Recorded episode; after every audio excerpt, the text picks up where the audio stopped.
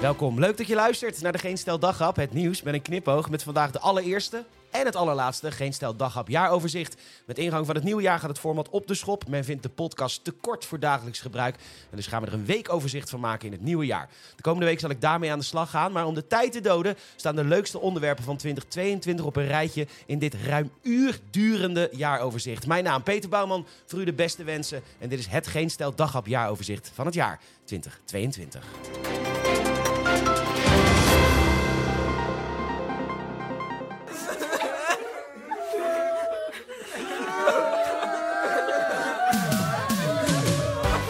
Vanuit Xinjiang. Zojuist naar deze prachtige buitenstudio gebracht vanuit mijn 4-sterren hotel. En ja, in Nederland krijg je al 4 sterren als je kamer enigszins schoon is en er een ontbijtje te krijgen is. Hier in China is een 4 sterren echt relaxed. Dus mijn schoenen zijn net gepoetst door een hele vriendelijke mevrouw die niks mocht zeggen van haar meester. De haartjes zitten lekker in het vet en de fysicus is dus anderhalf uur bezig geweest om nog iets te maken van dit radiohoofd. Terwijl, dit wordt niet eens in video uitgezonden. Maar ach, die mensen die werken hier toch voor liefde en niet voor geld. Er staat een heerlijke bel uit Frankrijk overgevlogen. Camille Giraud Bourgogne Rouge voor me klaar op de presentatiedesk. Cheers up! En zoals we hebben geleerd van de live uitzending van Op 1 bij Ter Apel. We gaan vooral praten over de Oeigoeren. Zeker niet met de Oeigoeren. We staan dan ook net buiten het hek. Kijk, daar is er een. Live performance. Nou ja, live vanuit Xinjiang, China. Met de belangrijkste en meest opvallende gebeurtenissen van vandaag. Maar dan met een knipoog. Want ja, Xinjiang en de Oeigoeren echt super erg. Maar een beetje relatief. Mijn naam is Peter Bouwman en dit is de Geen Dagrap van donderdag 1 september.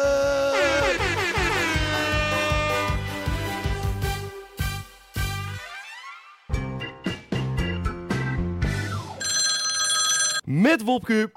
Hey Pietertje Elvers, eindbaas KLM, de koning van de blauwe zwanen. Daenerys Targaryen van de lage landen, godverdomme.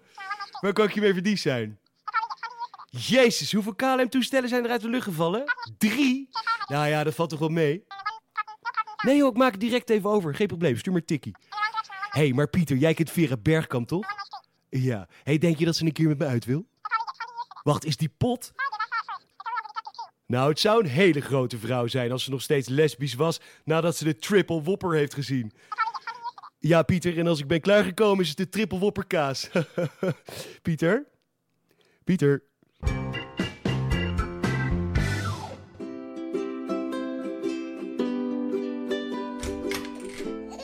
Hey, lieve schatje, goedemorgen. Van harte gefeliciteerd met je tweede verjaardag, lieve schat. hey, we hebben een mooie dag voor je ingepland. Oma komt niet langs, want die is risicogroep. Naar de speelhal kunnen we niet, want die is dicht. Ja, dus we blijven hier lekker gewoon thuis. Echt net zo gezellig, hè? Maar, hey, schatje. hey, heb je al nagedacht hoe je ons dit jaar weer gaat betalen? Ja, luister, papa en mama willen schone lucht en we moeten heel veel mooie tanks en vliegtuigen kopen. Ja, dan kun je wel een beetje gaan zitten huilen, maar heb jij er al over nagedacht hoe jij gaat meebetalen aan de toeslagenaffaire ouders en de gasgedupeerden in Groningen? Ja, dat is niet omzien naar elkaar en vooruit kijken naar de toekomst. Nou, als dit de manier is waarop jij kiest te reageren, dan vier je je verjaardag maar in je upje op je kamer. Dag!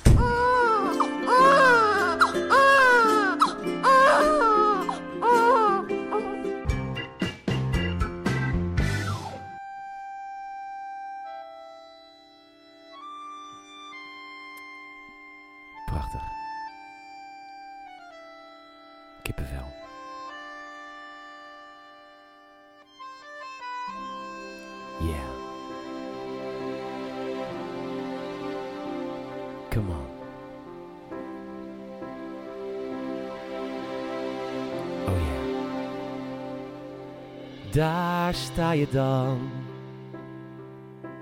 Je zag dit moment al zo vaak in je dromen, daar is het dan. Come on. Yeah. De dag die je dacht dat zou komen, komt nooit meer aan. Jij blijft binnen. Ja. Kun je dat nog wel aan? Daar sta je dan. Hier wonen kankerracisten. Alles gedaan om je voor te bereiden. Daar, is het dan. Zelfs een oranje wil jou niet. Elke meter die je reed is voor niks geweest. Kijk naar dit land. Schaam je je niet kapot. Door de regen en de wind zal je binnen blijven staan. Want het volk is te racistisch voor jou. Er staan slaven op je zij en al ben jij een gouden ding. Je bent en blijft een kankerding.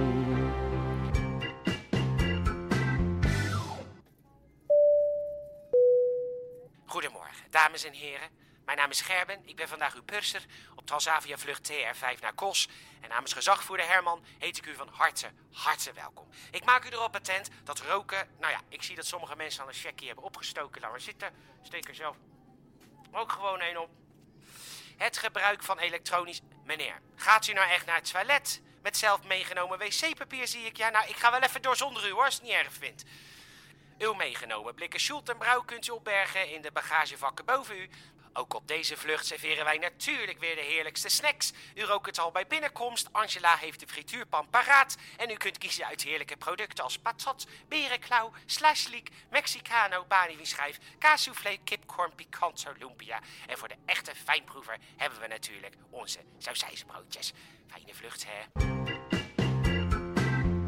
Volt staat bekend om een progressieve geluid. Evenveel mannen als niet-mannen op de kieslijst. Veel macht naar Europa, het repareren van het klimaat. En nu pakken ze de ongelijkheid tussen mannen en niet-mannen aan als het gaat om seksueel overschrijdend gedrag. Want waarom moeten eigenlijk alleen maar mannen zijn die zich daar schuldig gaan maken? Kunnen niet-mannen zich niet net zo goed misdragen? Natuurlijk wel! Laten we dat heilige huisje nou eens doorbreken. Niet-mannen kunnen ook gewoon hun macht opleggen aan mannen. Hallo, het is 2022 en tijd voor de klitpik. Het moet maar eens afgelopen zijn dat zodra je een geslachtsdeel krijgt van iemand, dat iedereen meteen zegt: Oh, wat voor een piemel heb je nu weer gekregen? Nee, nee, nee, nee. Dit is niet een dikpik, een klitpik. Weet je, het kan gewoon. Als je de behoefte aan hebt, spreid die benen en maak die foto. Nee, de flits is echt niet nodig. Hij spat sowieso van het scherm af. Het kan gewoon. En dan maakt het echt niet uit of er vanaf de geboorte al een klit was, of dat er later van een stuk bovenbeen een klit van gemaakt is. Wij maken geen onderscheid meer. Iedereen is gelijk. Iedereen kan zich seksueel misdragen. Dit is ons Nederland. En iedereen kan super kut zijn. Jezus, ik heb kippenvel. Zo trots. Wij zijn allemaal gelijk. Wij zijn één.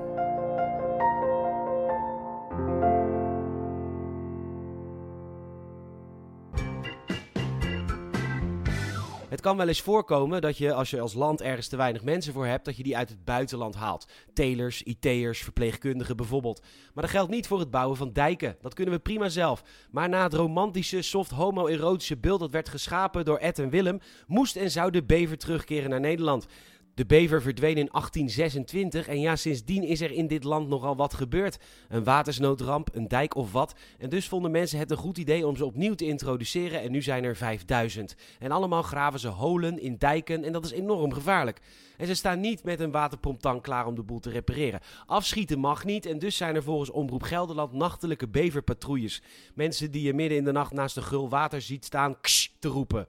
En dat terwijl de muskusrat wel gewoon afgeschoten mag worden. Maar ja, dankzij Arie de Rat, die in de Fabeltjeskrant altijd gemeen was tegen de dieren. Vooral tegen Louieke de Vos trouwens. Terwijl die dan weer aan het slijmen was bij Arthur de Leeuw. En overduidelijk een vies vingertje wilde halen bij Truus de Mier. Maar ja, die woonde al samen in de Limburgse meiden met koning van de kut, Monfort de Mol. En dus moeten alle bevers dood. Vond het nogal verwarrend. De gijzelaar was een Bulgaar en ik maar denken dat hij de dader was. Kan iemand mij uitleggen waarom de gijzelaar de gegijzeld is en niet de persoon die gijzelt? Als ik een brood koop ben ik toch ook geen bakker? De NOS laat weten dat Mark Overmars 1,25 miljoen euro aan bonus moet terugbetalen. Ajax vond een boete van 125.000 euro per centimeter passend. Het AD laat weten dat de toeristische sector weer een klap krijgt. Drie redenen. Aziaten reizen nog steeds niet vanwege de rounds. Nederlanders zijn Nederlanders en dus houden die de hand op de knip vanwege de prijsstijgingen. En Amerikanen cancelen massaal hun reizen naar Europa omdat Amerikanen denken dat Europa een land is en het is oorlog in Europa. We hopen dat deze commercial de reisbranche een beetje kan helpen. Hello Americans! This is the Netherlands, and we would love to invite you to our beautiful country. We are a great nation, far, far from Ukraine. The only thing that we know about Ukraine is that a passenger plane was shot down well by Russia. Never mind. Hello, Americans. And we Dutch people are a very special people. Dutch people are known for their short fuse, carte lunche, which means that you directly know what kind of meat you in the tub have. We also love to midget golf, which is golf for little people, but big people do that as well because it is for little people. It's an easier way of playing golf and you don't have to get your GVB, golfvaardigheidsbewijs. And last but not least, in the south of the Netherlands we have the Efteling, which is our own Disneyland, but then with a Sprookjesbas and the fat guy who eats garbage, like all Americans. Amazing! And again, we are so far from Ukraine about the distance between Los Angeles and Chicago. And say now self, you don't want to be found dead in Chicago, do you? The Netherlands. Pretty far from Ukraine, but in range of the atomic bombs. But hey, so speed won't it vast not walk, toch?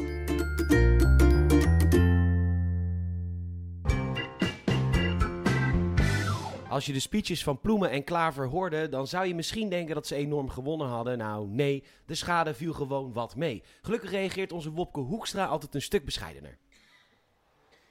Partijgenoten, dankjewel hoor, dankjewel. Nee, dankjewel. Ja, ja, echt. Ja, sh, ja, ja. Ja, dankjewel. Super.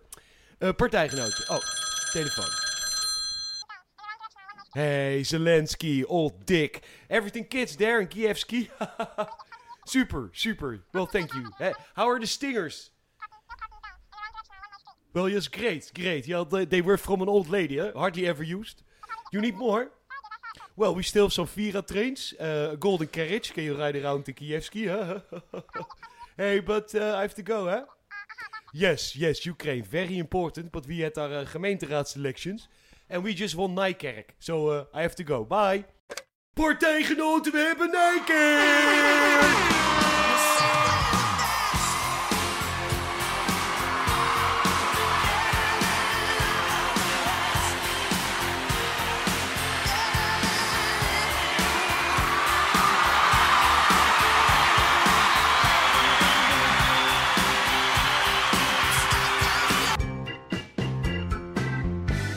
Telegraaf laat weten dat de koninklijke familie onderdak gaat bieden aan Oekraïners. Het Belgische koningspaar deed dat eerder al en nu volgen ook onze koning en koningin.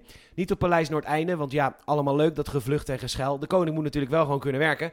Er zal plaats gemaakt worden voor meer dan 10 vluchtelingen op slot Het Loo. Het wakker worden zal wel even wennen worden voor de Oekraïners.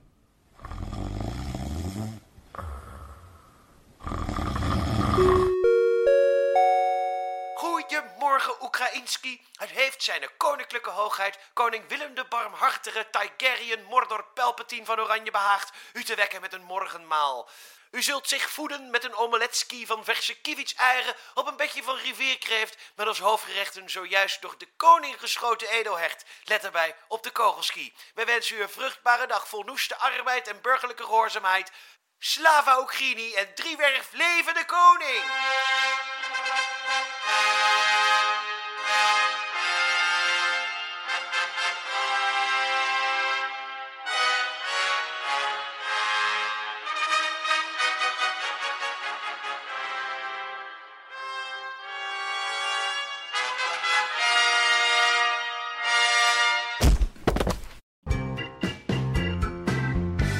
Explosies zijn vet. Gewoon echt cool. Alleen heb ik dus het idee dat het laten ontploffen van gebouwen om ze te ruimen helemaal niet zo handig en efficiënt is. Het kan best gecontroleerd, maar goed, uiteindelijk laat je wel iets over aan een aantal bommen. En ik vermoed zelfs dat de mensen die in deze handel zitten dat ook wel weten, dat iets opblazen helemaal niet zo slim is. Maar die houden hun bek daar natuurlijk over, want weet je hoe vet het is om iets op te blazen? Neem nou de middensluis in Terneuzen. Die moet vervangen worden en er werd voor explosies gekozen om de oude weg te halen. De Midbusters methode, zeg maar. Omroep Zeeland heeft de beelden. Is echt cool om te zien. Maar het was dus de bedoeling dat bijna niemand die explosie zou horen. Wat denk je dat er gebeurt? In de hele omtrek van Terneuzen trilden de huizen, vlogen de deuren open, schudden de muren. Ja, dan vraag je je af, hoe kan dat nou? Nou, misschien omdat je die hele mythische teringsluis in één keer met 13.000 kilo dynamiet laat exploderen. Weet je hoeveel dynamiet er in een nitraat zit, die je zo rond oud en nieuw zo vaak hoort knallen? Nou, nul. Nul dynamiet zit erin, want ja, nitraten zijn best gevaarlijk, maar dit is dus 13.000 kilo dynamiet. Nou, oké. De sluis is dan nu kapot. Is het dan goed gegaan? Mwah. Valt mee. De bedoeling was namelijk dat de sluismuur alleen zou barsten, waarna de wand heel gecontroleerd stukje voor stukje uit elkaar gehaald zou kunnen worden. Maar wat blijkt nou? Die hele muur is ingestort. Ja, hè? Je legt 13.000 kilo dynamiet neer. Nogmaals, echt vet cool. En zeker vet cooler dan een wandje stukje voor stukje uit elkaar halen. Maar goed, in april gaan ze de andere sluismuur opblazen en wij kunnen in ieder geval niet wachten. Albus Dumbledore is de grote baas van Zwijnstein, de school waar Harry Potter les heeft gekregen. En Dumbledore is zo gay als je ze maar kan krijgen. Filmmaker Warner Brothers laat hem nu ook openlijk fucking gay zijn in de film Fantastic Beasts: The Secrets of Dumbledore. Nou ja, dat geheim, spoiler alert, is dat hij echt een enorme lullesmuller van formaat is. Hoef je er ook niet meer naartoe. Maar goed, allemaal prima. Maar nu heeft Warner Brothers beslist om hem niet enorm gay te laten zijn in de film in China. Ja, wat is dit nou? Dumbledore houdt van het achterkantje. En dat is prima, zo is hij geboren. Maar nu gaan we voor China opeens doen alsof hij een man van de mossel is. Hou eens snel eventjes op. Weet je namelijk wat er echt fucking gay is? China. Met het rode vlaggetje met erop vier sterretjes. Uh -huh. De Chinese muur. Wij willen echt de langste muur van de wereld. Onze muur is zo lang dat je het vanaf de ruimte kan zien. Fucking gay. Terwijl, heb je wel eens een Chinese condoom geprobeerd? Ik wel. Alsof je een trouwring over een honkbalknuppel probeert te trekken. En de panda. We noemen het een beer. Maar is het zo'n stoere, bruine, massale beer die vlees eet? Nee, het is een zwart-witte soort van teddybeer. Ja, ik eet alleen bamboe, vegan life. Wat gay. En dan lijkt Xi Jinping op Winnie de Pooh. En dan gaat hij die vergelijking verbieden op het internet. Ik lijk niet op Winnie de Pooh. Fucking gay. Weet je hoe je penis zegt in het mandarijn? Yin-ying. Xi Jinping houdt van het sabbelen op Yin-ying. China is net zo fucking gay als Dumbledore. En dan kunnen ze allebei niks aan doen. En dat is helemaal prima. Go gay. Ellen ten Damme heeft een verklaring afgelegd bij de politie dat Ali B, achternaam bekend bij de redactie, zich seksueel overschrijdend heeft gedragen. In een statement zegt Ali B zelf dat het slechts het werk was van onschuldige flirt. Hm, onschuldige flirt. Bijzondere keuze Ali B. Mijn piemel heet gewoon Arie de Beuker. Gerhard Schröder, hij was ooit bondskanselier van Duitsland, heeft een interview gehouden met de New York Times. Dat doet hij niet zo vaak, dus dat is best bijzonder. Hij is ooit bevriend geraakt met Vladimir Poetin, heeft er een zeer goed betaalde baan aan overgehouden en hij zegt nog steeds bevriend te zijn met Poetin. Aan mea culpa doet hij niet naar eigen zeggen en hij ziet zijn vriendschap los van de oorlog in Oekraïne, waar hij tegenstander van is. Wat een nuance en ja, dat is mooi. Maar ik vraag me toch af, hoe ver mag een vriend gaan voordat je zegt, ja dit heeft nou wel invloed op onze vriendschap. Bijvoorbeeld Hitler. Dat kan een hele goede vriend van je zijn geweest. Samen op de kunstacademie. En god, wat hebben we vaak gelachen. Veel Sam en Moos grappen. maar ja, dan begint Hitler opeens... Uh, ja, genocide. Dan kun je zeggen, ja luister, wat Adolf tijdens zijn werktijd doet, heel eerlijk, ik had zelf andere keuzes gemaakt, maar vanavond drinken we weer gewoon een biertje en spelen we een spelletje Triviant. Adolf is altijd zo goed in het onderwerp kunst en literatuur. In topografie is hij minder sterk. Adolf, dat is Polen. Nee, zegt hij dan, dat is Duitsland. Nee, Adolf, daar ligt Rotterdam. Daar ligt Rotterdam helemaal niet meer, slaat hij dan van zich af. Laatst vroeg ik hem, joh Adolf, hoe was het op je werk? Joh, 20.000 joden vergast. Nou, dan vraag ik maar niet door. Toch een beetje ongemakkelijk, ieder zijn vakgebied. En dan vertel ik hem dat ik net promotie heb gemaakt tot manager op de fruitafdeling van onze supermarkt. Ja, dan is hij weer zo supportive tegen me. Ja, Scheuder, ik vind het toch een beetje vreemd eigenlijk. Vet. Het AD kop dat oorlogsdolfijnen een Russische marinebasis beschermen. En in een YouTube rabbit hole waar ik net twee uur in zat, blijkt dat de Amerikanen al sinds de jaren 50 militaire dolfijnen inzetten. De Russen hebben ook beluga's in dienst van die witte. Ach, en ik hoor een muzikaal intermezzo aankomen. Ah, ja hoor. Heb je Flipski, Flipski, de oorlogsmachine. Wat een dolfijn. Oeps, daar is weer een mijn.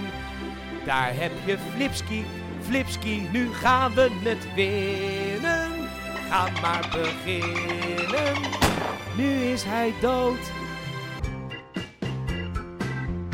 De Nijmeegse Vierdaagse is niet vol, dat schrijft de NOS. Er kunnen 49.000 mensen meedoen. Het worden er iets meer dan 44.000. En goh, waarom zou dat nou zijn? Die 44.000 die wel gaan, die zijn natuurlijk totaal gek in het koppie. Want wij hebben zojuist een corona 650-daagse gehad. Waar we iedere dag weer een wandeling gingen maken. En toen zijn we er met ons allen achter gekomen. Wat is wandelen toch eigenlijk ontzettend saai en kut? Ja, de eerste maanden probeerden we onszelf nog te overtuigen. Wat zijn Nederland en je eigen buurt toch eigenlijk mooi hè? Ja prima, maar na wandeling 144 heb je Rijksmonument Kaashalletje en Zomerhuis van de ernaast gelegen boerderij wel gezien hoor. Als ik elke dag had gestempeld, had ik nu een kruisje van 160 gehad van al dat geile, geile geloop. Hallo buurman, met hond, die ik de afgelopen twee jaar geweigerd heb om zijn naam te vragen. Nee, ga weg. Onze persoonlijkheden matchen niet. Ja, waarom niet? Gast, je hebt een beagle. Niks tegen beagles, maar hun baasjes. Met hun, ja, het is een echte jachthond, hè. Gast, je loopt rondjes in een woonwijk in Rielwijkbrug. Dat beest schijt de stoep onder. Jij rijdt het op en gaat dan weer naar binnen. Boerzig fruit te kijken met je beagle op de bank. Echte jachthond, dat is gebaseerd op het ras. En niet op deze specifieke luie kutketter. Maar goed, waar hadden we het over? Oh ja, Nijmeegse Vierdaagse. Is niet vol. De hoofdofficier van Justitie in Oost-Nederland wil meer geld voor de bestrijding van drugscriminaliteit. Want het oosten is koploper als het gaat om drugslabs en de bijbehorende dumpingen. Ze noemt bij het AD zelfs een omzet van 3 miljard. 1 miljard voor wiet, 2 miljard voor synthetische drugs. Als vergelijking wordt PostNL genoemd, die in 2021 een omzet had van 3,5 miljard. Ja, uh, hoe kun je die vergelijking nou in godsnaam maken? Een dealer stuurt je een appje, je krijgt een menu, je zegt wat je wilt, het wordt binnen een uur gebracht en je betaalt met een tikkie. En als je niet thuis bent, doet hij het door de bus. En niet met een briefje dat u niet thuis was. We hebben het bij de buren bezorgd, maar dan volgens niet bijzetten bij welke buren. Ja, dan kun je je track-and-trace nummer invoeren op de PostNL website en dan hopen dat die gegevens wel kloppen. Mocht er iets niet kloppen, de dealer kun je gewoon bellen. Heb je wel eens geprobeerd PostNL te bellen of nog gevaarlijker? Een PostNL bezorger aan te spreken op straat. Kan zijn schoot dat je een hoek krijgt en dan nog steeds een hogere omzet draaien dan de drugsdealers van Oost-Nederland. Eigenlijk knap, PostNL. Tornado jagen is dus een hele lange tijd heel populair geweest op Discovery Channel en zo. En dat ging eigenlijk elke aflevering hetzelfde. Zouden ze dan zo dichtbij komen dat je echt koeien ziet wegwaaien en zo? En wij als kijker hoopten elke aflevering dat die hele auto en cameracrew de lucht in getild zouden worden. Maar dat gebeurde natuurlijk nooit. Altijd waren ze te laat en altijd was het net te ver weg voor het leuke. Dus toen kwam er een film, Twister, met Helen Hunt en de regie in handen van, jawel, Jan de Bond. De man die de camera's mocht bedienen bij Nederlands goorste film ooit gemaakt, Turks Fruit. Laatst voor het eerst gezien, sorry, niet mijn ding, gadverdammer. Maar goed, Twister, daar maakten ze het wat spannender, want de tornadojagers in die film hadden een systeem bedacht. Met allemaal balletjes en in elk balletje zaten sensoren. En het doel was dan om in het oog van een tornado te gaan staan, gezekerd en zo. En dan die balletjes in de tornado te laten waaien. En dan konden ze revolutionaire metingen uitvoeren, waardoor ze in de toekomst tornado's konden voorspellen. Nou, dat uh, was natuurlijk pure fictie, maar wel uh, interessanter dan het echte leven. Want nu zeggen weer mensen dat er morgen misschien een tornado komt in Brabant en Limburg. Vet, als je een nieuwe hobby zoekt, kun je nu stormchaser worden in Budel. Het zou gaan om een F4-tornado. En omdat wij niet zoals in Amerika allemaal tornado's hebben, heb ik het even opgezocht. Dat is een schaal van Fujita. En dat is een soort schaal van Richter. Dat is met aardbevingen. Al moet ik zeggen, ja, de Amerikaanse Charles Richter was een echte wetenschapper. En die gebruikte voor het meten van aardbevingen een logaritmische schaal gemeten op een seismograaf. Richter definieerde de magnitude van een aardbeving als logaritme van de afwijking in millimeter die deze op de Wood-Anderson seismograaf opwekt op een epicentrale afstand van 100 kilometer. Ja, ik bedoel, een uitslag van een millimeter op deze standaard seismograaf geeft een beweging van een micrometer van de aarde aan. Ja, dus zo is een aardbeving die op 100 kilometer afstand een uitwijking van 10 mm veroorzaakt, een beving met magnitude 4. Richter berekent dus echt heel complexe zaken. De Japanner Ted Fujita die gebruikte voor de tornado een iets andere methode. Uh, in principe berekende hij hoe. Um, ja, dat is, wel, dat is wel. Dat is misschien een beetje lastig, maar in principe berekende hij hoe veel schade zo'n ding oplevert. Dus een F1-tornado is een omgewaaide boom. En dat loopt dan op tot, tot F5 en dan is alles naar de godver die morgen in Nederland kan ontstaan, heeft een kracht van F4. En dat heeft tot gevolg, volgens Fujita, wetenschappelijk dan, zeer zware fucking veel schade. Maar goed, Weer.nl weet het ook niet zeker, want wij hebben geen tornado's. En die dingen zijn eigenlijk niet te voorspellen. Dus zegt Weer.nl, nu wil dit natuurlijk niet zeggen dat het morgen ook precies zo gaat. Het zijn immers nog niet meer dan berekeningen en er moet allemaal nog gebeuren. Misschien. Morgen. Zin in. U weet het misschien niet, maar homoseksuelen mogen in Nederland geen bloed doneren. Ja, een kinderachtige regel bedacht door misgunstige heteromannen die jaloers zijn op andere mannen die wel een afwisselend en rijk seksleven hebben. Al het bloed wordt sowieso getest, ook van hetero's, maar omdat homo's een leuker seksleven hebben en daarom dus een grotere kans hebben op SOAS, mocht het dus niet. Nou, er komt de versoepeling dus nu, volgens het AD, een vragenlijst. Ja, en als je dan zegt dat je altijd met een condoom seks hebt, dan mag je bloed doneren. Nou, dan kom je dan straks bij de bloedbank en dan zie je links iedereen doorlopen. Dat zijn de hetero's en die gaan nooit vreemd. Nee, Die trouwen en krijgen kinderen. En heel veel van die heteromannen laten zich absoluut nooit afrossen in het Kralingse bos. Nee joh, kom je nooit tegen op Grindr. Zij zijn kuis en rein en deugdelijk. Alsjeblieft, bloedkankerpatiënt. Hier heeft u een kelk vol deugdelijk heterobloed om uw aderen te laten stromen. Aan de rechterkant staan een rij mannen met formulieren te hannissen. Heeft u een condoom gebruikt tijdens het bedrijven van de mannenliefde? Nou, dan mag u wel bloed geven hoor, meneer van het achterkantje. Volgt u mij maar. Nou, ik hou mijn bloed. En mind you, ik heb O positief. Iedereen kan mijn bloed krijgen. Weet je, onderzoek toont aan dat bloedgroep O ook beter beschermt tegen kanker. En kans op hart- en vaatziekten is 15% kleiner. Ik had tot mijn 105e bloed kunnen geven, maar dikke doei. Het blijft bij me tot aan mijn dood. En dan gaat de fik erin. En dan zullen mijn vrienden drinken en eten en dansen en zingen onder de rook van de geur van mijn dampende karkas. Vanaf vandaag is het dan officieel verboden het kopen van volgers voor sociale media en neprecensies. Ja, die neprecensies staan natuurlijk op iedere webwinkel. We zochten er maar weer eens uit op debol.com. In dit geval de Satisfyer Pro plus G-Spot Rabbit Vibrator wit. En natuurlijk zijn niet alle recensies gelogen, maar de bovenste, het kan haast niet anders, wel. Bijvoorbeeld deze eerste recensie kun je ook niet loskomen van die loser die jou maar blijft gaslichten. En bovendien keer op keer bewijst dat hij je tranen gewoon echt niet waard is. Gooi nu deze topper in je winkelmandje. En blok die 80 kilo doodgewicht onmiddellijk op al je socials. De eerste keer was het even passen en meten. Maar toen ik hem vervolgens uit wilde schakelen, omdat ik nog achterliep bij de voorbereiding om het etentje met vriendinnen, drukte ik per ongeluk op maximaal vermogen. Ik hing nog net niet aan mijn kroonluchter. Ze heeft een kroonluchter. En dit alles zo snel dat ik, fris gedoucht en wel natuurlijk, de amuses al op tafel had staan, ruim voordat de eerste vriendin aanbelde. Dus bestelde Satisfyer Pro G-Spot Rabbit wit. Neem ook meteen het van Instagram heldin Lotte van Eijk aan en pak er een zak M&M's bij, meld je ziek en ga een week op bed liggen. Serieus, serieus, een all-inclusive Curaçao haalt het er niet bij. Nou... Sianne85, wat een bijzonder mooi geschreven recensie. Goed geschreven recensie. En ik kan natuurlijk nooit bewijzen of dit niet echt is. Maar ik vermoed van niet. En dit soort recensies staan dan bovenaan. In de negatieve recensies staan dan minstens twee kliks of klik, kliks verborgen. Uh, zo is daar Birdlover. Wat als hier al een bijzondere fetish is. Zij beklaagt zich over het feit Um, dat het gedeelte wat mijn klit zou moeten raken, raakt mijn klit niet. Hierover contact opgenomen met de bol.com, chat en twee keer uit de chat gegooid. Erg jammer. Niet terugsturen, hè, die vibrator kan gewoon, maar een medewerker van de bol.com chatberichten gaan sturen. Goedemiddag bol.com, medewerker. Satisfyer Pro plus G-Spot Rabbit Vibrator wit raakt mijn klit niet. Terwijl er toch echt staat dat dit ding mijn klit moet raken. Weet u, het verschilt per persoon hoe belangrijk de klit is in de seksuele ervaring. En bij mij staat het dus stip op één. Ik ben nogal een klit georiënteerd persoon, dus wat gaan we eraan doen? Bol, bol... Nou ja, koop ik wel weer een huismus voor mijn genot. Er was dus een Amsterdams bureau voor stadsmarketing en die had in 2009 bedacht uh, om toeristen te spreiden. Weet u, Amsterdammers houden namelijk niet van mensen en al helemaal niet van toeristen. Maar ja, ze leven wel in een soort van levend museum en dat willen mensen zien. Om dat te voorkomen werden verschillende plaatsen in Nederland omgedoopt tot Amsterdam. Koloniseren die bende.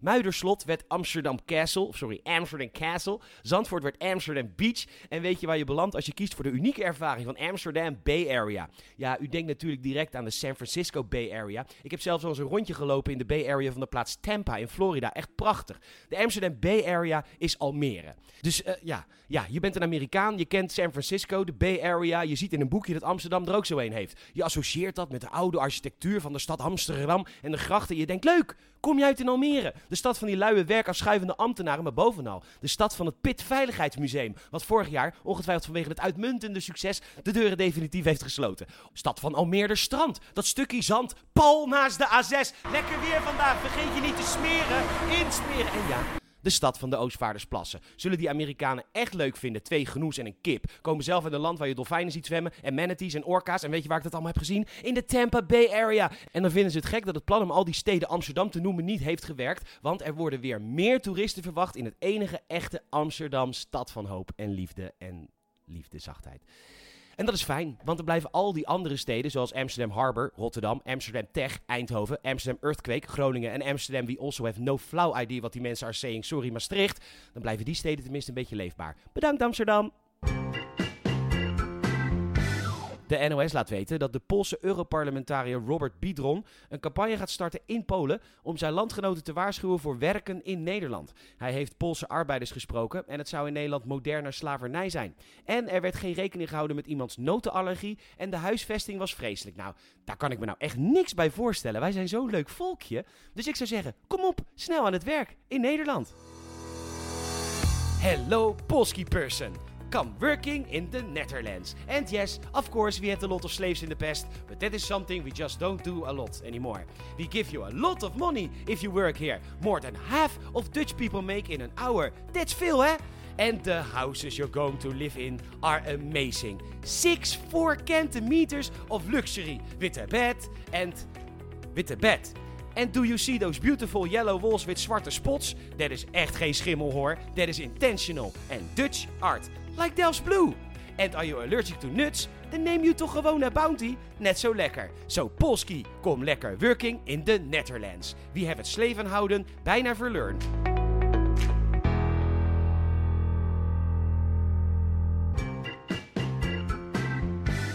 Je kon het de mensen ook niet kwalijk nemen. Tijdens COVID konden we niet reizen en toen zijn we met z'n allen net gaan doen alsof vakantie in eigen land net zo leuk is als naar het buitenland. Heerlijk zo'n staycation met de fam in eigen land. Maar goed, dat was natuurlijk wel massaal tegen jezelf liegen, want in Nederland is geen enkele plek leuk genoeg om een paar weken te verblijven. Lekker twee weken all-inclusive geen muiden.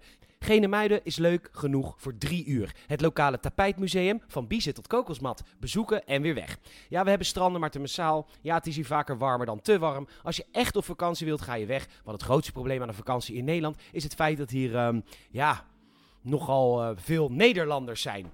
Ja, prima, zo'n 50 weken per jaar is al lang. Maar soms wil je gewoon even geen broodjes kaas. Gewoon even geen all-you-can-eat taps restaurant. Waarbij de algehele consensus is dat de torpedo-garnaal toch wel echt het lekkerste is van de kaart. Wat een, mag ik even toelichten uit dit veel te persoonlijke en specifieke voorbeeld, diepvries frituurgerecht is. Maar god, wat is dat lekker. Even geen Tinderprofielen met eronder fotografie, reizen, festivals en speciaal bier. Gewoon even niet. Nou ja.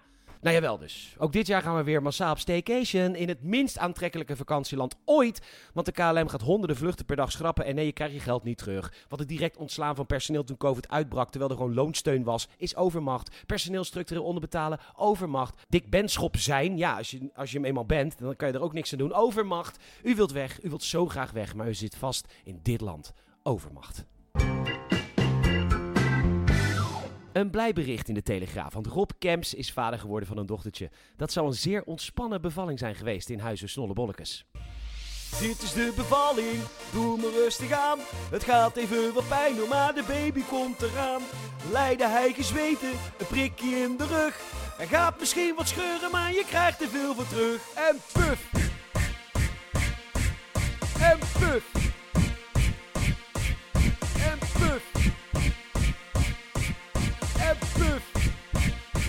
Schreeuwen van de pijn.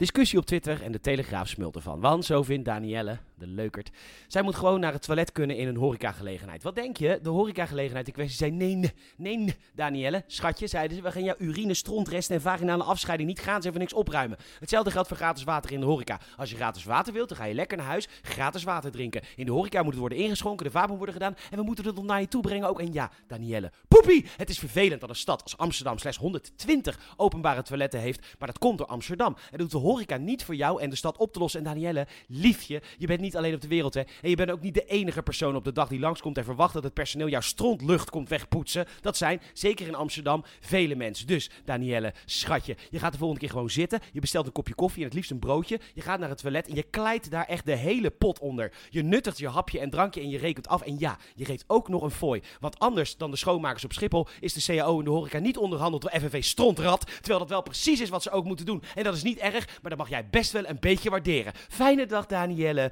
XOXO. Paniek in de Telegraaf, want er zijn te weinig koks in de Chinese restaurants. Voorheen werden deze koks uit Azië naar Nederland gevlogen en dat kon gemakkelijk vanwege het zogenaamde WOK-akkoord, waarbij de koks gemakkelijk een visum konden krijgen. Maar zoals altijd, met regels omtrent werkvisa, er werd grootschalig misbruik van gemaakt. Oh nee, Peter, echt? Ja, echt. Onderbetaling, uitbuiting, mensenhandel, weg WOK-akkoord en nu zijn er dus te weinig koks. En nu schijnt de Chinese keuken een nogal specialistische keuken te zijn en je vindt niet zomaar Chinese koks die dat kunnen. Mm, ja, specialistisch, ja. Babi panghang, specialistisch. Witte rijst, reepjes varkensvlees, drijf het in saus. Maar goed, ik kook nooit, dus ik dacht, ik, zoek het uit. En ik kwam bij eefkooktzo.nl. Dat is een foodblog van Eve, Insta Live. En inderdaad, Zelf babi pangang maken is helemaal niet moeilijk. Het bestaat uit twee onderdelen, namelijk deel 1, gemarineerd varkensvlees, en deel 2, de saus. Eigenlijk heb je ook nog een soort van deel 3, tussen aanhalingstekens, omdat er vaak atjar champoer bij of door wordt geserveerd. Maar dat had ik niet meer in huis en ik had ook niet de ingrediënten om het in huis te maken. Even is nogal een luie foodblogger, hè.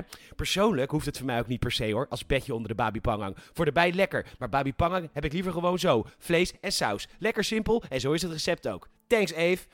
Bovendien, in China zal je in een Chinees restaurant, daar gewoon restaurant, Babi Pangang niet vinden. Want Babi Pangang is bedacht in Nederland voor Nederlanders die terugkeerden uit Nederlands-Indië. Babi Pangang is Indonesisch voor geroosterd varken. En dat staat in de quest, dus dat maakt deze informatie net zo nutteloos als irritant. Net zo irritant als de kennis dat het grootste wokrestaurant van Europa in Maarsen staat, dat één op de vijf Chinese restauranthouders geen Chinees spreekt, of dat het eerste Chinese restaurant in 1920 zijn deuren opende in Nederland. Bedankt Quest dat ik nu weet dat vroeger vrijwel elk Chinese restaurant een aquarium had en dat het altijd veel te veel is wat je krijgt. En waarom is het toch altijd zo snel klaar? Nou, dat komt omdat ze de meeste voedsel al in de middag bereiden. Net als in elk ander restaurant trouwens. Fijn dat ik dat nu weet. Dat Chinees eten vooral in de jaren 80 populair was en dat Chinese restaurants het niet zo nauw nemen met hygiëneregels. Bedankt, Quest.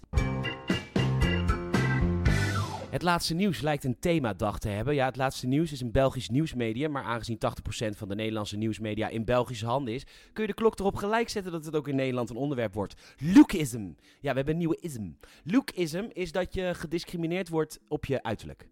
En daar hebben we eigenlijk allemaal last van. Sterker nog, het is de reden dat uw partner het mooiste is dat u kunt krijgen. Niet het mooiste punt, want anders zat Duitse Kroes wel naast je op de bank. Cosmetisch chirurgen hebben het drukker dan ooit en ook sociale media komen natuurlijk langs. Want als je korter bent dan gemiddeld of dikker of u heeft een iets grotere neus, nou ja, u bent gewoon een mens. En de meeste mensen hebben oneffenheden. Oh, en de Vlamingen citeren dan maar weer al te graag Clouseau. Die zongen er jaren geleden al over. Het zit van binnen. Ja, ja, eh, weet je, Clouseau, dat is nogal makkelijk gezegd als je frontman Koen Wouters is. Koen Wouters is letterlijk de mooiste man op aarde. En dan niet de Koen Wouters van toen, ja, die was al prachtig, maar zoek de Koen Wouters van vandaag eens op. Als zijn anus mijn gezicht zou zijn, dan zou ik erop vooruit gaan. En die man is 54. Het zit van binnen. Ugh. Dat is hetzelfde als dat je nooit een grammetje vet hebt gehad, altijd een goed figuur hebt gehad en dan diëtiste wordt en mij gaat zeggen dat ik een appel moet eten. Houd op met me. Maar goed, we weten hoe de wokies hier straks mee omgaan, want nu komt er dus weer een minderheidsgroep, wat dus eigenlijk een meerderheidsgroep is, want bijna iedereen is lelijk. Maar goed, die groep gaat zichzelf weer lekker een slachtoffer voelen. Want waarom kan ik geen fotomodel zijn, of profvoetballer, of pornoster? Oké, dat laatste kan altijd, want voor elke niche is een porno. Behalve voor Koen Wouters porno, kom ik net achter. Je kunt er altijd donder op zeggen dat als er op een website staat voor het eerst duidelijke foto van iets in de ruimte, dat je je altijd een debiel voelt, omdat als je die pagina opent, het keer op keer blijkt dat wat de NOS in dit geval een duidelijke foto vindt, ik zoiets heb van, hé, waar ben ik in godsnaam aan het kijken? Nou, een exoplaneet, klaarblijkelijk. En het is in feite een soort, ehm, als je de foto bekijkt, het is in feite, het is, mm, het is een soort, soort flubbeltje. Ja, en dan soort van, en dan daarnaast soort van ehm, stipje en dan nog een soort van een soort flipje nog, een soort een flippeltje, een soort flippeltje, flippeltje er nog soort naast zo. En dan wel duidelijk een, ehm, een lijntje en daarnaast dan het woord planeet. Ja, het is revolutionair, die nieuwe James Webb-telescoop. Want die kan dus in tekst planeet ergens naast zetten. Waardoor het als kijker rete duidelijk is wat dat rare, vage kleine kutstipje eigenlijk is. Dankjewel, NASA. Laten we het eens even hebben over Haarlem. In Haarlem wonen alleen maar hele roomblanke mensen met enorme inkomens. De PvdA is er de grootste partij, gevolgd door GroenLinks en D66. Je kunt geen gesprek met ze voeren zonder dat ze altijd duidelijk moeten maken dat Haarlem toch echt de hoofdstad van Noord-Holland is. En bovendien gaan ze enorm vaak en ver op vakantie. Haarlemmers gaan niet naar de camping in Zuid-Frankrijk. Nee, Haarlemmers gaan naar zichzelf op zoek in Japan tijdens het bloesemseizoen. Want het antwoord op de vraag waar heb je jezelf voor het laatst gezien is nooit Haarlem. Het is altijd Frans-Polynesië, Machu Picchu of het Banff National Park in Canada. Haarlemmers willen geen windmolens in de stad, want daar krijgen hun roomblanke kindjes kanker van. Nee, zet die dingen maar bij de molmensen van IJmuiden, Beverwijk of ugh, Wormerveer. Je weet wel, van die plaatsen waar de vleesreclames in de abris hangen. Gadver, vlees is moord. Ze stemmen ook allemaal P van de A, GroenLinks en D66. En dus had je ze deze week moeten horen. Want er vliegen wat meer vliegtuigen dan gebruikelijk boven de stad. En H-Nieuws somt wat tweets op van mensen met typische Haarlemse namen. Als Janine, Jurgen of Jasper. Of nog erger, Irene. Irene, Irene voor vriendinnen tijdens de high wine. In de Twitter-bio zie je precies wat voor een type Irene is. Travel, love, sociologist, beach life, surfing, photography, wining en dining. Ja, nou een echte Irene dus. Die klaagt dat er weer een EasyJet over de stad vliegt. Ja, want EasyJet-vliegtuigen zijn pas echt goor. Niet omdat ze vervuilender zijn dan de KLM-vliegtuigen, maar omdat er in die EasyJet-vliegtuigen van die stinkende, gore mensen van de onderklasse zitten die met hun zuurverdiende spaarcenten net een EasyJet-ticket konden betalen. Want als je meer kan betalen, dan vlieg je natuurlijk niet met EasyJet. Waarom doet de luchtverkeersleiding Nederland dit de arme, arme Haarlemmers aan? Slecht weer. Haarlemmers slecht weer. Ja, normaal maken die vliegtuigen pas bij Velzen de bocht. Maar goed, in Velzen staat ook een vestiging van Tata Steel. Dus die mensen hebben toch allemaal al kanker en sterven veel eerder dan de gemiddelde Haarlemmer. Maar ja, het regende daar hard. Dus moesten vliegtuigen iets eerder boven Haarlem de bocht maken. Een oplossing. Nou, ik liep laatst door Haarlem. Ik mag daar komen, want ik ben wit natuurlijk. En toen zag ik een reclame in een bushokje. Ik mag daar ook voorin in de bus, weet u. Van een heerlijke reis naar Bali. Want reclame voor vlees is natuurlijk niet oké. maar voor vliegvakanties mag in Haarlem natuurlijk alles. Want je vergeet alles zodra je in het vliegtuig stapt. Fijne VK, Ren.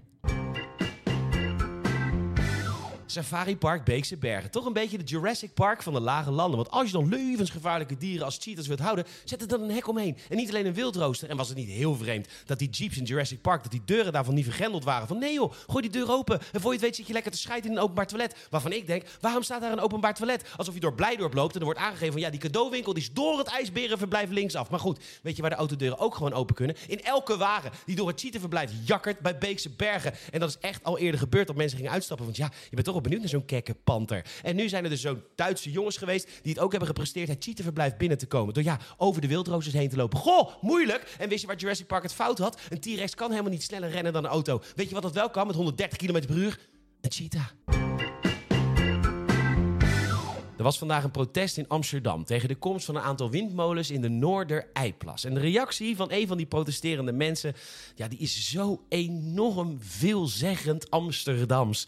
Quote, als je me vraagt of ik windmolens wil, zeg ik ja, maar het gaat erom waar je ze neerzet. Die zin, wat een rake en pure poëzie. Waarom een windmolen in Amsterdam niet kan. Je krijgt er kanker van. Van de slagschaduw en het geluid. Bij mijn kinderen kruipt dat onder de huid. Want duurzaamheid is relevant. Maar doe dat even elders in het land. In Assendelft of Purmerend, in Wormerveer of in Zaandam. Laat hun kindertjes maar leiden. Maar niet de kindertjes van het mooie, zachte, deugdelijke, liefdevolle Amsterdam. Als het aan burgemeester Femke Halsema ligt, dan komt er dus een erotisch centrum in de stad van liefde, hoop en verdraagzaamheid Amsterdam.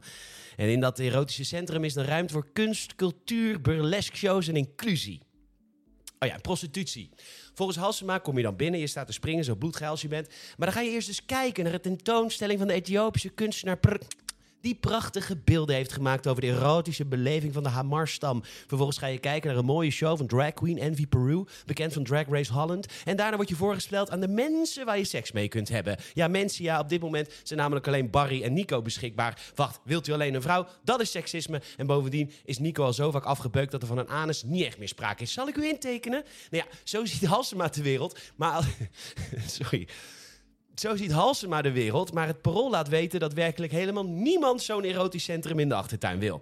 De RAI is al in verzet gekomen bij monden van directeur Paul Rimmers, en zelfs D66 stadsdeelvoorzitter Bart Kink, Bink, toch uitmuntend in maakbaarheidsdenken zou je zeggen, is tegen. En dus gaat dat centrum er gewoon helemaal niet komen en blijft het erotisch centrum van Amsterdam gewoon op de Wallen, waar al sinds de 15e eeuw prostitutie beleefd wordt. Dus dat die chai latte amandelmelk drinkende binnenstadbewoners nou opeens aan het miepen zijn. Er zijn nog maar twee soorten echte Amsterdammers. De ene helft woont Purmerend en de andere zijn de prostituees van de Wallen. Het is internationale Coming Out Day. En dat is natuurlijk prachtig. Kom gewoon uit die kast. Ik heb het meegemaakt. En het is echt niet makkelijk. Maar het mag bijna in heel Nederland. En je krijgt er gewoon echt zoveel gay seks voor terug. Ja, echt, echt veel. Uh, en dat maakt het het helemaal waard. Omdat het in heel Nederland de gewoonste zaak van de wereld is. Nou ja, uh, behalve dan in Amsterdam. Daar word je in elkaar geslagen. Rut, uh, Rutger Groot-Wassink, wethouder al daar, helpt nu een handje. Want hij onthulde een aantal regenboogbankjes in de stad van Liefde en Hoop. En die regenboogbankjes die staan alleen in Amsterdam. Die staan niet in Wannersveen, niet in Drachten, niet in Niet in Hogeveen. Dat zijn namelijk plaatsen waar je gewoon uit de kast kunt komen. In Amsterdam niet. En dat kun je vanaf morgen lezen op de regenboogbankjes. Als een groep Amsterdammers heeft opgeschreven dat homoseksualiteit erger is dan kanker. En dat je als homo van een flatgebouw gegooid moet worden. Bedankt voor de duidelijke waarschuwing, Rutger.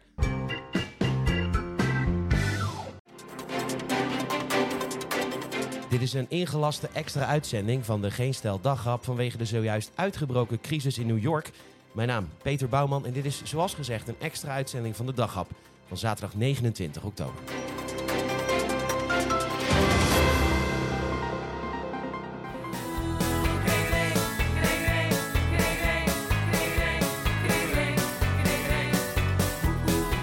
Oh, wat is er deze week zo al te zien in New York? U kunt naar de Mavericks gaan of de Philharmonic gaan. Het is ook Halloween, dus pak zo'n feestje mee. En de Book of Mormon zie je op Broadway. Maar nee, dat is uw smaak niet, dat is de onbekend. Waardoor u nu in Webster Hall naar dit lied aan het luisteren bent.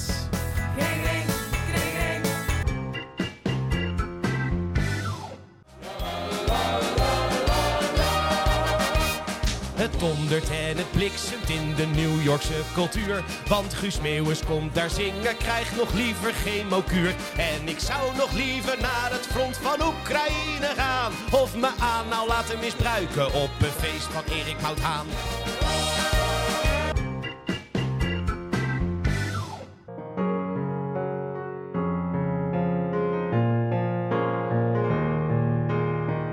Geef dit lied terug. Het is van Hazes en niet van jou. Of nou ja, eigenlijk is het van de Duitser Udo Jurgens. Maar dat is het punt niet. Het lied is niet van jou, dus blijf er met je tengels vanaf. Dan kan André rusten in zijn graf.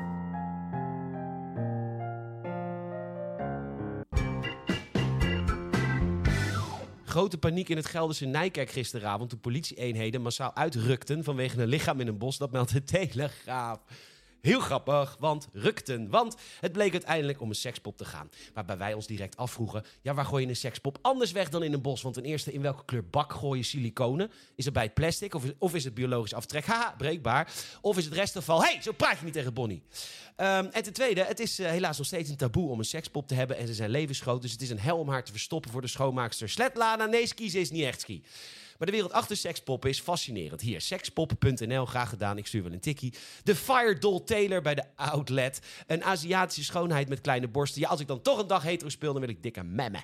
Uh, dus hier Charlotte, een rondborstige politieagenten. Waarbij ik hoop dat die niet is gevonden vannacht. Dat is toch schrikken voor de eerste agenten ter plaatse. Uh, een van ons. Maar uh, serieus, de opties die je kunt kiezen. Geen grapje. Wil je een skelet upgrade of gelborsten? 45 euro extra. Welke huidskleur kies je? Racisme, maar oké. Welke pruik kies je? discriminerend, maar oké. Kleur ogen, nageltype, een vaste of uitneembare vagina. Nee, Sletlana, hij kan eruit ski.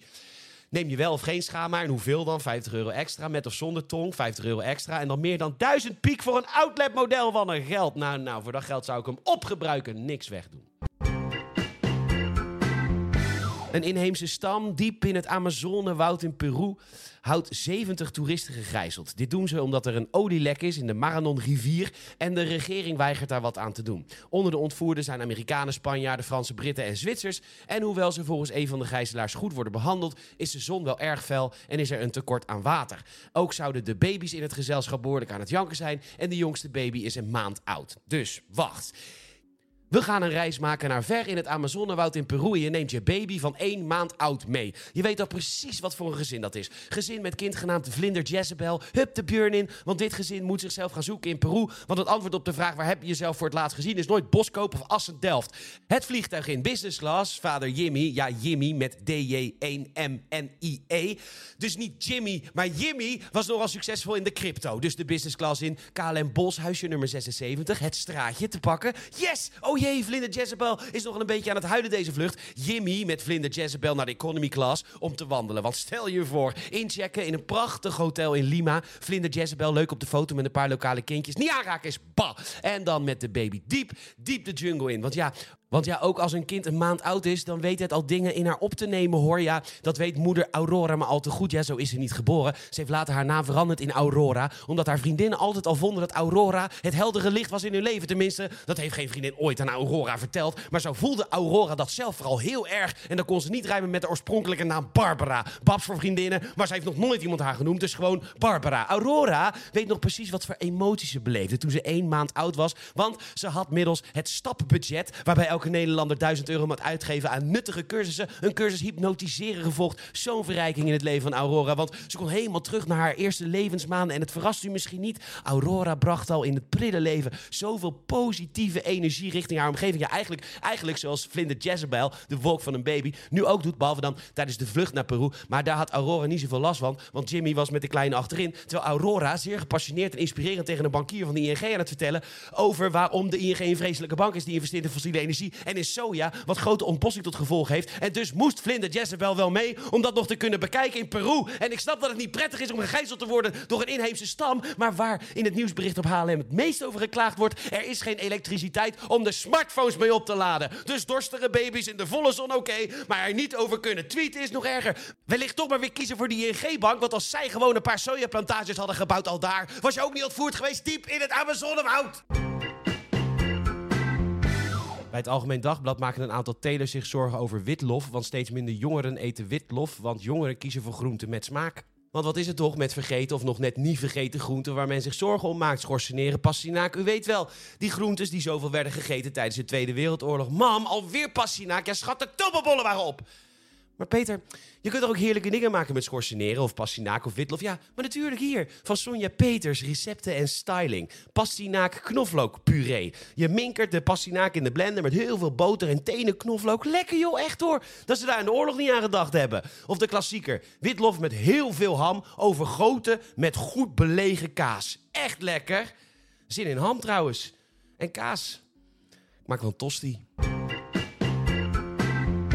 Ja, we hebben het er vaker over, maar het is ook een heerlijk uitmuntende bron van ergernis. De ouders van nu. Want kindertjes Marie-Louise met drie S'en, Chardonnay en Zorro... moesten gisteravond huilen, want de pakjesboot is gezonken. Dat was te zien in het Sinterklaasjournaal. Ja, en dan krenk je die tere zieltjes natuurlijk... die hun hele leven hebben geleerd dat als je iets ook maar heel graag wil... dat het dan ook echt lukt en dat alles altijd goed komt. En ze lezen dagelijks op dat bordje thuis... in dit huis hebben we plezier, zeggen we sorry en geven we knuffels. Ja, dan zijn die kindertjes natuurlijk ontroostbaar. Net zo ontroostbaar trouwens als ze een keertje een zesje halen op school. Maar ja, dan komen papa en mama en mama verhaal halen bij de leraar op school. Hoe hij toch in zijn hoofd haalt om een wolk van een kind een onvoldoende te geven. Want oh, wat is Robijn thuis toch slim en intelligent en geestig. Ja, dat komt natuurlijk omdat ze op Eiburg geen windmolens voor de deur hebben. Die staan lekker op het platteland. En die kindjes hebben leerachterstanden vanwege de stress van het geluid van die dingen. Nee hoor, niet mijn lieve kleine Vegas. En dan komt het Sinterklaasje nou met een zinkend waarvan je weet dat het goed komt. Anders dan in Disneyfilms, waar het vaak helemaal niet goed komt. Bambi's moeder dood, Dombo weggepest en de leeuwenkoning. Papa, papa, anders dan bij de Sint is papa gewoon echt helemaal dood, Simba. En dat is echt helemaal jouw schuld. Had je maar niet weg moeten lopen. En dankzij die weerbaarheid werd Simba later gewoon koning. Ja, ook vanwege de troonopvolging, dat snap ik ook wel. Maar ook omdat het leven hem tegenslag gaf en hij daarmee leerde om te gaan. En ik snap dat het een tekenfilm is en niet het echte leven. Maar dat is Sinterklaas en het journaal daarover ook niet. Hernieuwd respect voor de crocodile hunter Steve Irwin. Hij stierf in 2006 toen hij door een pijlstaartrog midden in het hart werd geraakt. En dat is bijzonder, want pijlstaartroggen zijn in principe ongevaarlijk. Uh, eh, 17 doden zijn er ooit gevallen door contact met die beesten. Dus dat Steve Irwin direct in het hart werd geraakt, is gewoon bottenpech geweest. Onze eigen Steve Irwin, Freek Vonk, wordt constant door van alles gebeten, gegrepen en gekrapt. Van tijgermeervallen tot tapijtpythons en van een beet van een haai is het deze week raak met een roodbruine kielrugslang. En anders dan het Sinterklaasjournaal is dit dus allemaal echt dus als straks Freek Vonk onvermijdelijk sterft omdat hij schorpioenen van die kankervette dieren vindt, leg Vlinder Jezebel dan wel gewoon even uit dat Freek Vonk gestorven is omdat hij levensgevaarlijke dieren oppakte? Of ga je dan omroep Zep opbellen dat ze die verhaallijn niet mogen uitzenden?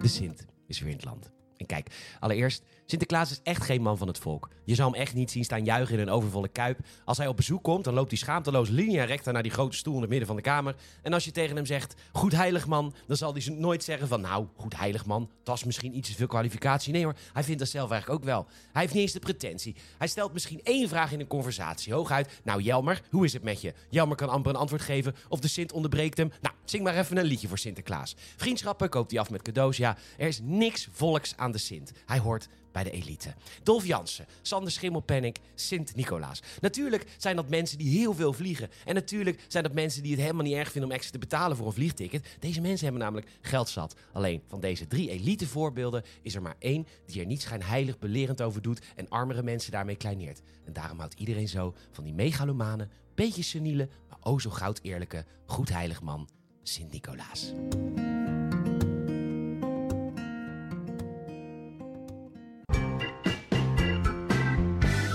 Het is overal ter wereld te vinden, van India tot Amerika. Producten als champagne, balsamico-azijn of parmaham. Heerlijke producten die beschermd zijn. Het zijn namelijk lekkere streekproducten, dus willen mensen misbruik maken van die naam en het namaken en zo meeliften op het succes van die goede producten. En dus zijn deze producten Europees beschermd. En nu dat, dat schattige Limburg, Noord en Vlaams.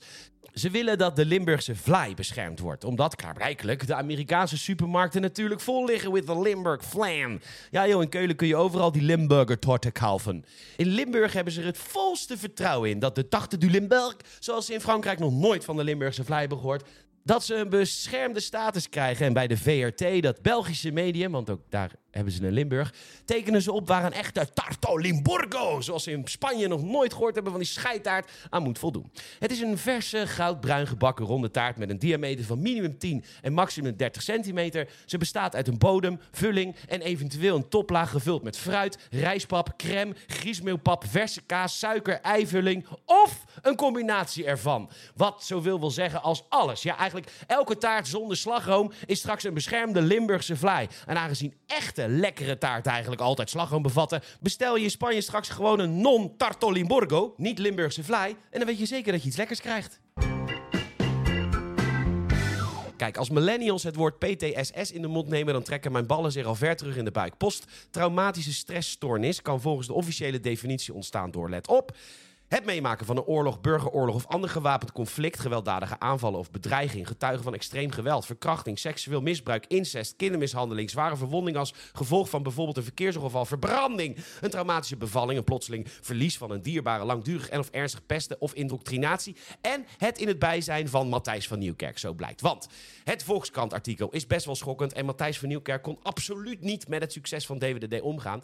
Sterker nog, Matthijs van Nieuwkerk is eigenlijk gewoon een hele sneuwe man. Ik bedoel, een oefengesprekje gaat niet goed en je begint te schreeuwen. Of je, je roept tegen iemand dat iemand op de knieën moet om sorry te zeggen. Die man is echt heel sneu. En voor hem werken moet bij tijd en wijle een hel zijn geweest. Maar millennials van nu, en ja, ik ben er zelf ook een en ik schaam me er kapot voor op dagen als deze. Want hoe is het in godsnaam mogelijk dat als iemand je vraagt om door de knieën te gaan om sorry te zeggen, dat je niet in huilen van het lachen uitbarst om vervolgens te zeggen: Hey Pipo, seniele oude vent, veel plezier met je programma. En de volgende dag laat je een taart bezorgen met een foto van Kim Jong-un of zo. Weet ik veel. De constante angst om ontslagen te worden. Want ja, als je bij DWDD werkte, dan gingen natuurlijk alle deuren open. Je was natuurlijk lekker het gesprek van elke verjaardag. Ja, nou en? Dat wil je toch niet als je zo behandeld wordt? Dus daarom krijg ik altijd jeuken als millennials het woord PTSS gebruiken. In al die voorbeelden die PTSS veroorzaken, komt namelijk één ding overeen. Het overkomt je. Oorlog, verkrachting, een zware bevalling. Kun je helemaal niks aan doen. Maar bij millennials wordt PTSS altijd gebruikt bij iets waar ze zelf voor hebben gekozen. De keuze om slachtoffer te zijn van een hele nare, vervelende man, een vervelende ja-knikkende eindredacteur. Kiezen voor het slachtofferschap en dan maar doen alsof je er niks aan kan doen. Alsof Freek Vonk over tien jaar naar de Volkskrant gaat en zijn verhaal doet over die gemene leeuw die doorbeet toen Freek zijn hoofd in zijn bek stopte. Wat is het toch dat mensen zo halstarrig vasthouden aan hun baan? We berichten er eerder al over, over de medewerkers van de ethos... die zonder CAO en waardering klaarblijkelijk maar blijven werken al daar... Ontevreden mantelzorgers omdat ze een te kleine beloning krijgen. En nu dan weer een hele grote groep MBO'ers die zich niet gewaardeerd voelen. Zijn het de collega's die zo leuk zijn dat je blijft? Kun je die leuke collega's niet als vrienden alsnog blijven zien als je ergens anders gaat werken? Want je hebt een hartslag, je bent ongeveer 37 graden en je hebt een diploma. Je kunt letterlijk overal aan de slag en eisen wat je maar wilt. Sterker nog, zelfs zonder diploma, als je weet hoe een zonnepaneel eruit ziet, is het genoeg. De rest leren ze je wel op je werk. Maar dat gemauw, nu weer in het AD, over een zorginstelling die het personeel met Sinterklaas chocolade geeft als als van waardering. En zorgmedewerkers die dat natuurlijk weer zien als spugen in het gezicht. Wat prima is, maar wat het hele lange AD-artikel eigenlijk zegt, is: we willen gewoon grotere, mooiere en duurdere cadeaus. Kijk, vroeger toen ik zes was, toen kwam Sinterklaas een keer langs bij een vriendje van me, Erik. was echt een onvergetelijke avond. Te meer ook omdat ik een Super Nintendo kreeg en Erik een bal. De conclusie was duidelijk voor de zesjarige ik. Ik ben gewoon veel liever geweest dan Erik, want ja, ik heb nu een Super Nintendo en Erik een bal. Nou, de teleurstelling in Eriks ogen. Kijken naar die mooie glimmende bal, glimmend van Eriks tranen. Terwijl ik dacht, joh, dat had je lekker moeten bedenken voordat je Sjoerd in de klas een dikke morkop noemde. Sjoerd was ook dik en ik had mijn grappen ook wel klaarstaan, maar ik dacht, ja, hallo, ik wil het nieuwe jaar met een spelcomputer. Veel plezier, Erik, met je bal. Nou ja, het verschil met al die klagende mensen in de media is... ik was een kind en wist niet beter. Later kwam ik erachter dat niet Sinterklaas mij liever vond dan Erik... maar mijn ouders, die vonden mij liever dan Eriks ouders... want ze hadden net zoveel geld. Lang vooral lang. Erik is nu glaszetter en heeft het enorm naar zijn zin. Goed salaris en leuke collega's. En als hij met Sinterklaas een chocoladeletter krijgt... dan vindt hij dat een sympathiek gebaar van zijn werkgever... omdat je met Sinterklaas nou eenmaal een chocoladeletter krijgt... en niet meer loon of een hogere kilometervergoeding... of een Skoda Octavia of een Super Nintendo Iedereen staat om je te springen. Dus zoek gewoon een betere werkgever. Klein stukje geschiedenisles op de basisschool heb je er waarschijnlijk niks over gehoord. Namelijk, kijk, vroeger was Indonesië een kolonie van Nederland. En het heette toen Nederlands-Indië. En toen, na de Tweede Wereldoorlog, toen wilden we dat heel graag behouden. En toen hebben we daar als land echt verschrikkelijke dingen gedaan. Dat heette politionele acties. Nou, toen uiteindelijk zijn we vertrokken. En toen werd Nederlands-Indië eindelijk weer Indonesië. Maar goed, de mensen die de Nederlanders hielpen, die werden natuurlijk verjaagd. Dus toen kwamen 2 miljoen mensen naar Nederland. En dat zijn de Indo's. En daarom wonen hier zoveel Indische Nederlanders. Nou, en dat is fantastisch, want die mensen die kunnen veel beter koken dan wij. Nu kan elke bevolking van de wereld beter koken dan de Nederlanders. Wij koken een bloemkool dood, bal wat vies. Dan gooi er toch een halve liter kaassaus overheen. Of ken je het geheime recept van tante Corrie? Met die spersiebonen. Waarom die zo lekker zijn? Ja, ze moesten uiteindelijk een langzame en uh, pijnlijke dood voor sterven. Maar toen kregen we het geheime familierecept. Gebakken spekjes. Ja, lekker jongen. De spersiebonen overgieten met spek en dan vooral het vet waarin het gebakken werd. Echt heel lekker. Maar goed, Indische Nederlanders kunnen dus echt heel goed koken. Ik heb zelf jarenlang verkering gehad met een Indo. En elke paar maanden dan kwam dan de hele familie bijeen. En dan kwam de saté. De reden dat ik tot ergernis van iedereen om me heen saté zeg. En niet saté, cultuur. Dus saté, longtong, gado gado, rendang. En altijd afsluiten met spekkoek. Ja, na een paar jaar dacht ik wel. Als je altijd alles in één keer maakt, wordt ook op een gegeven moment dat zijn. Maar goed, nu mis ik het uh, geregeld. Lang verhaal lang. De Indische rijsttafel. We komen er wel. Uh, het is nu immaterieel erfgoed van Nederland. En dat vinden de meeste Indische Nederlanders fantastisch nieuws. Maar ook een aantal uh, hele luide mensen uh, niet. Want het woord Indische Nederlander, dat mag natuurlijk niet. Want het land Nederlands-Indië was een kolonie. En als wij als Nederland hun eten erfgoed maken, is dat culturele toe-eigening. En al heel snel valt dan het woord excuses en herstelbetalingen. Nou ja, als ik met mijn Indonesische vriend hand in hand over straat kan lopen in Jakarta, dan zeg ik graag sorry hoor. En nu kun je zeggen, wat heeft dat er nou weer mee te maken? Dat Indonesië geen fris land is voor homo's. Dat is whataboutism. Dat klopt. Net zoals dat Nederlanders bepaald eten kunnen waarderen niks te maken heeft met herstelbetalingen. Mag ik een vraag stellen? Waarom hebben wij als land klaarblijkelijk ervoor gekozen dat Scheveningen onze nationale badplaats is? Even feitelijk, hè?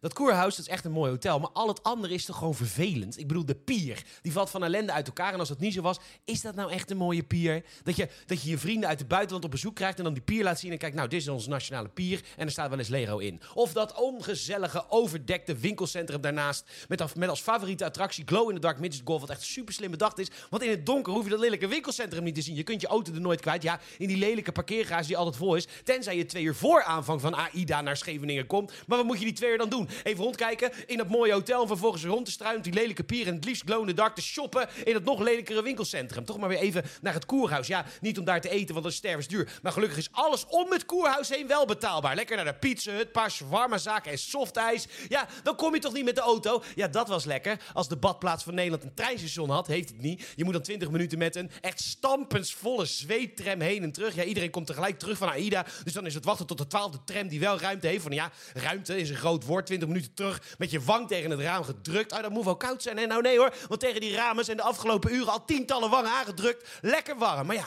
het is toch onze nationale badplaats. En dus wil de gemeente Den Haag het allemaal een beetje upgraden. Men heeft zelfs de pretentie uitgesproken om Scheveningen aantrekkelijker te maken voor mensen met een iets grotere beurs. Minder patatzaken en meer tentjes waar ze iets met avocado's verkopen en een chutney van iets. Want die mensen met iets grotere beurs, die komen niet naar Scheveningen. Nee, die rijden wel wat kilometers verder en gaan naar Bloemendaal of zo. Iets zonder scheidpieren, scheid go-share scooters, alleen maar fastfood. Die laten hun wagen parkeren door het koerhuis, komen het hotel niet uit, slapen zonsopgang op de Instagram en de auto in. Zonnebaden in Vlissingen, Noordwijk, Egmond, Bergen aan Zee.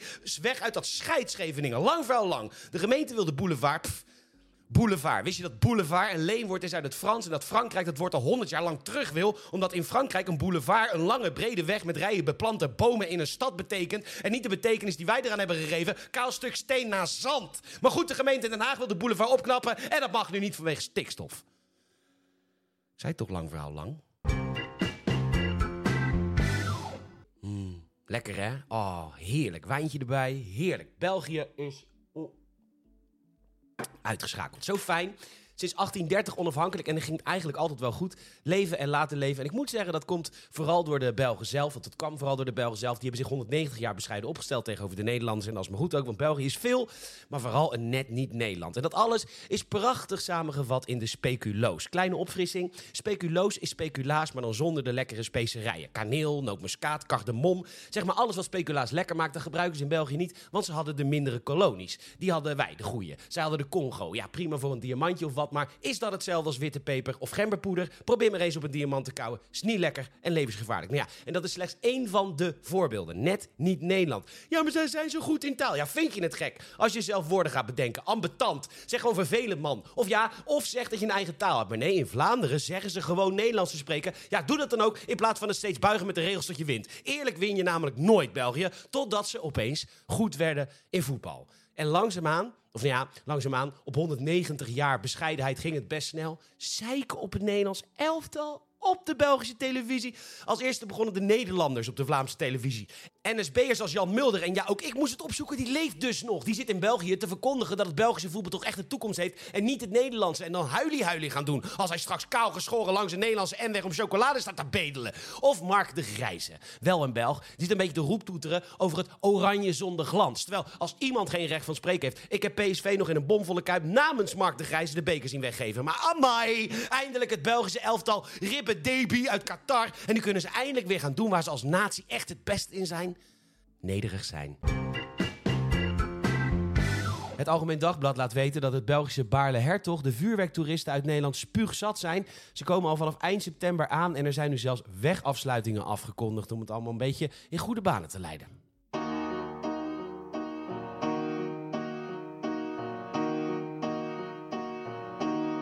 Ze sluiten straten af, voelen het ongemak. Van de Hollanders die komen, vuurpijlen in de zak. Schuimbekkend in de straat, verslaafd en vuurwerkgeil. Daar gaat weer wat de lucht in, een hand, een oor, een pijl. Overdag in de vuurwerkstraat verdwijnt de Vlaamse rust zo luid als een handgranaat. Stompje Bobbega, stompje Bobbe, ga weg. Laat de strijkers in België, want straks heb je pech. Stompje Bobbe, ga, stompje Bobbe, het is te laat. Want daar ligt hij opgeblazen en bloedend en worstdood op straat. Ja, la, la, la, la, la, la, la,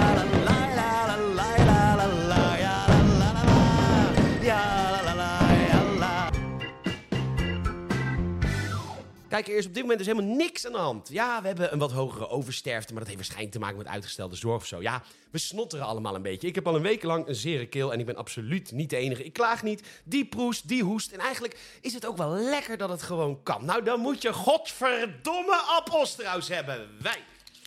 Even wachten hoor, want als ik ap zeg, dat kan niet met een lege bel voor me.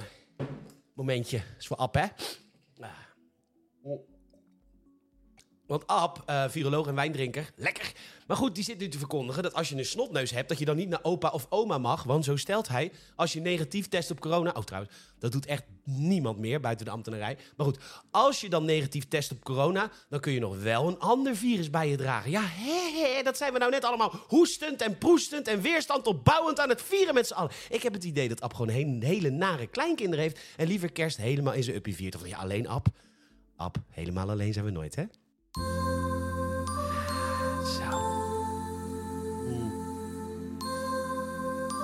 Ah, Abs vrouw op de, op de synthesizer hoor. Lekker belletje wijn. Wat heb je eigenlijk meer nodig deze donkere dagen? Voor kerst. Ik zit hier heel alleen kerstfeest te vieren. De kleinkinderen die blijven lekker thuis.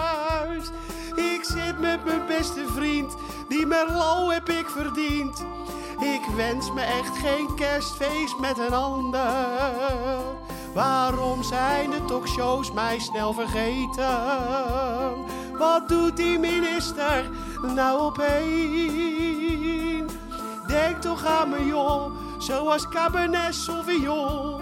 Ik wens me echt geen kerstfeest met een ander.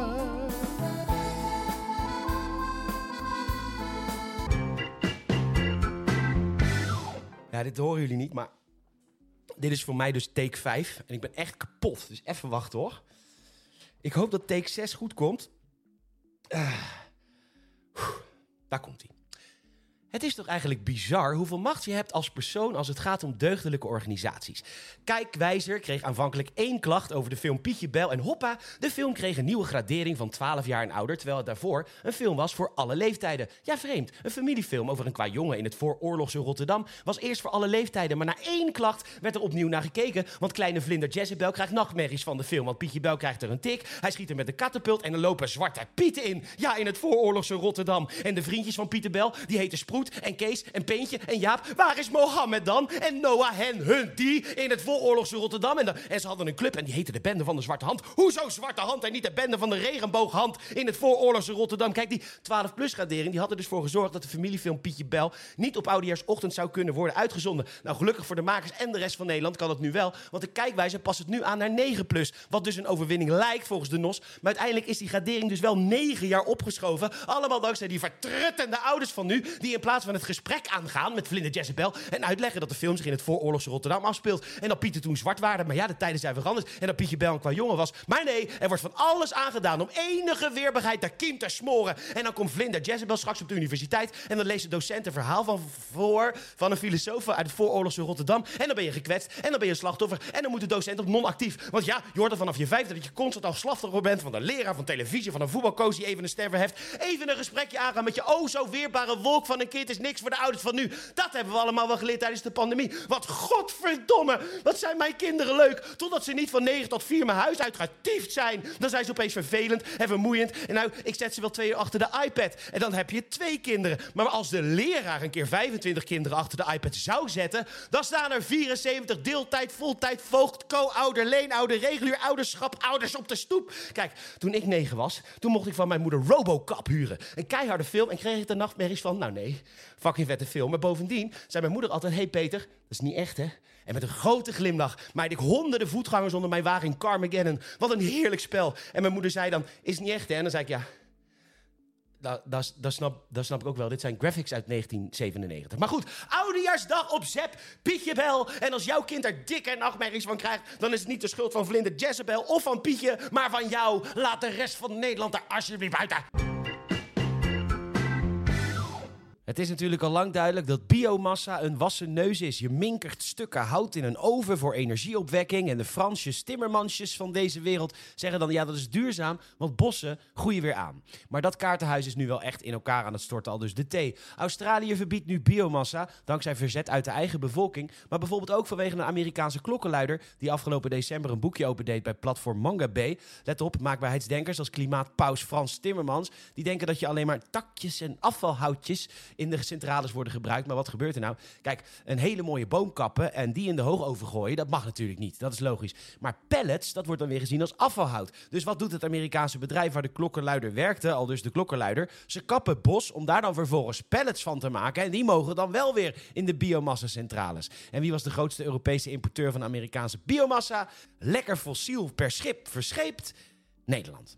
En mocht je nu nog jong zijn en nog steeds de emotie hoop kennen. En ja, misschien keten je soms wel eens vast aan een trambaan voor wat zingeving en zo. In 2020 gebruikte de Europese Unie 20% hernieuwbare energie. Maar meer dan de helft daarvan was van biomassa. En dat is ook waarom Frans Timmermans biomassa als groen blijft bestempelen. Want anders zijn we echt nog een grotere loser. Maar goed, hoopvolle jongeren. Ik, uh, ik richt me even tot jou.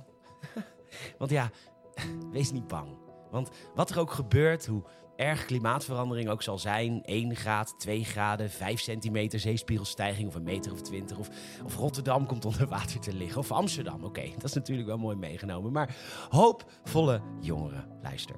Wat er ook gebeurt in de toekomst. Het maakt allemaal niks uit. Want op een gegeven moment ben je dood. En dan voel je helemaal nergens meer wat van. Ja, maar Peter, mijn kinderen dan en mijn kleinkinderen, die wil ik toch een mooie wereld nalaten. Ja, maar waarom eigenlijk?